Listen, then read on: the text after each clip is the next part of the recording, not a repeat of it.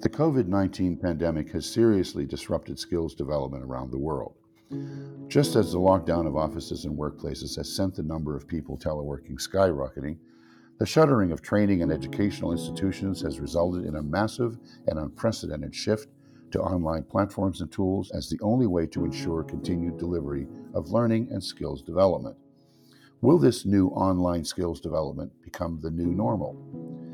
The ILO has been monitoring the impact of the pandemic on lost working time and jobs with alarming results. Hundreds of millions of jobs may be lost worldwide, and millions of enterprises may close or fail. Here's ILO Director General Guy Ryder. In the first instance, we have seen on the basis of uh, survey work which is set out uh, in the monitor uh, that there has been a very abrupt and very large scale interruption in education and training of young people around the world. Um, the survey results that you will see show that a very high proportion uh, of vocational and uh, training institutions have stopped work. There has been some migration of training activities to uh, online training. Uh, of course, that's not available to everybody, and low income countries are the least able to make that migration successfully. With us today is ILO Senior Skills and Employability Specialist Ashwani Aggarwal to discuss the new world of online learning and e training that is taking shape and some of the challenges that have emerged. Ashwani, welcome to the program. What impact has the COVID 19 pandemic had on the provision of training by technical and vocational education and training centers? We are going through the worst global crisis since the Second World War.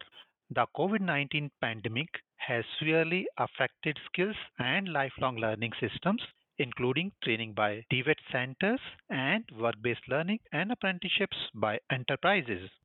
There has been a very abrupt and large scale interruption in skilling, reskilling, and upskilling of young people and adult workers around the world. According to a joint survey by the World Bank, ILO, and UNESCO, 90% of respondents reported a complete closure of technical and vocational schools and training centers in their countries. The pandemic has disrupted examinations, delayed completion of programs, and will affect the immediate and future careers of millions of learners.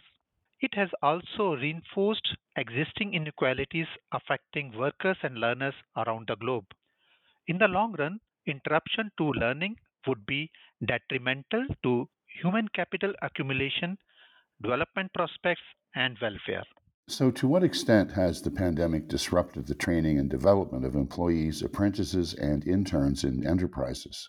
The ILO, together with nine other international and regional development partners, has conducted a global survey on the impact of the COVID 19 pandemic on staff training and development including apprenticeships and internships in enterprises. According to the initial findings of the survey, nearly 9 in 10 employees, apprentices, and interns have experienced an interruption to their training.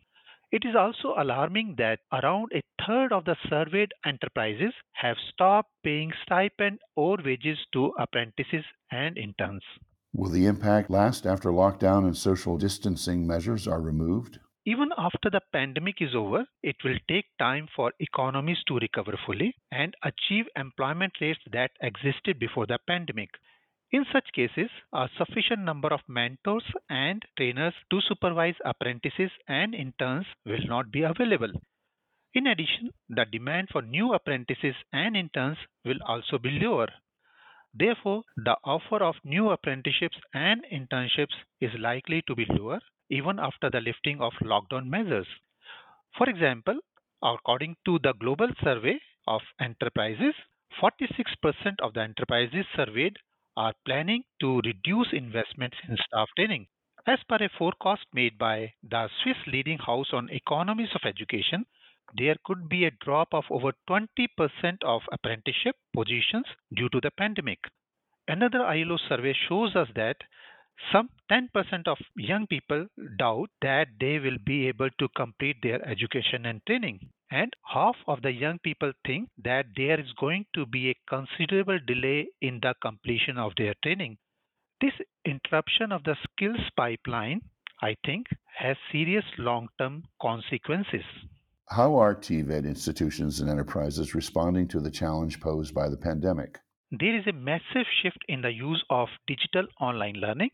The World Economic Forum mentioned that even before COVID 19, there was already high growth and adoption in education technology, with global edtech investments reaching US $18.66 billion in 2019, and the overall market for online education is projected to reach US $350 billion by 2025.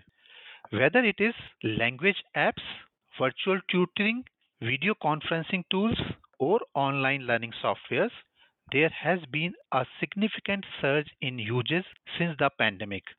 According to the Global Survey of Enterprises, the use of video conferencing tools and online learning programs has increased by about 14% following the outbreak. So, can you provide some examples of how the digital learning is being adopted by some countries? While many countries have quickly created or adapted digital platforms to replace face-to-face learning, they are encountering many challenges such as instructors not being properly trained and prepared to deliver online courses. Also, difficulties in adapting TVET curricula and training to online format, and lack of access to the internet and ICT equipment to carry out training and learning. Many learners are unable to access the online training because they were not familiar with online platforms. Particularly, women are being disproportionately cut off from distance learning due to lack of childcare or home help during the pandemic. The digital divide is also widening the gap between countries and between income brackets within the countries.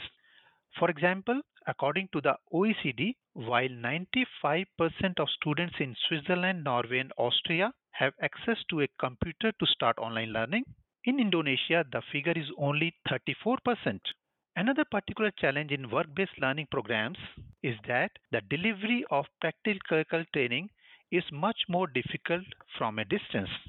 What are the policy recommendations to address such challenges after the lifting of lockdown measures? While the immediate attention of policymakers may not be focused on addressing skills development at a time when most workers are facing income and job losses, we should not lose sight of the importance of ensuring the continuation of staff training and apprenticeship programs. In particular, apprentices and interns are often at a higher risk of losing their jobs and income, and the termination of work based learning programs would limit their employment prospects in the long run. Therefore, policy measures to protect workers during the crisis should also have provisions for apprentices and interns. These may include wage subsidies, payment of social security contributions, and tax deductions for employers. Although the shift to online learning during the pandemic is generally seen first and foremost as an emergency response, the crisis also provides an opportunity for developing more flexible learning solutions that make better use of online training and digital solutions. The digitalization of learning should not be considered as a short term solution in response to the pandemic. Three important policy issues must be addressed to create long term positive impacts and develop greater resilience in skills and lifelong learning systems. First, it is important to invest in human resources to ensure universal access to digital infrastructure, tools, and online learning technologies Second, managers, teachers, trainers, and learners require continuous training and support to engage in online learning. Third, education and training providers should revise and improve learning methodologies and materials to make the best use of digital learning platforms. For example, India is starting a PM e Vidya program for digital education, which will be delivered through online courses, free television channels, radio, and podcasts.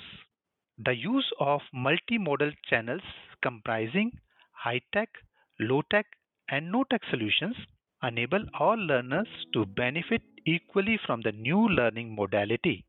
Finally, as the world is finding itself in a new normal, I would reiterate what our Director General has said that the new normal has to be a better normal that leaves no one behind, that ensures equitable access to quality education and training for all women and men and those belonging to disadvantaged groups. Thank you very much, Ashwani, for your very interesting and incisive comments. It's clear that we will still have much to learn and we will have to come up quickly with new policy recommendations. In order for us to address these challenges, it is more important than ever for governments, employers, and workers to come together and to develop human centered solutions, especially for the most vulnerable. The crisis has shown us the value of learning, adaptation, and innovation. Hopefully, the lessons learned will stay with us in the days that follow. I'm Tom Netter, and this is the new ILO podcast series Global Challenges, Global Solutions COVID 19 and the Employment Policy Response. Thank you for your time.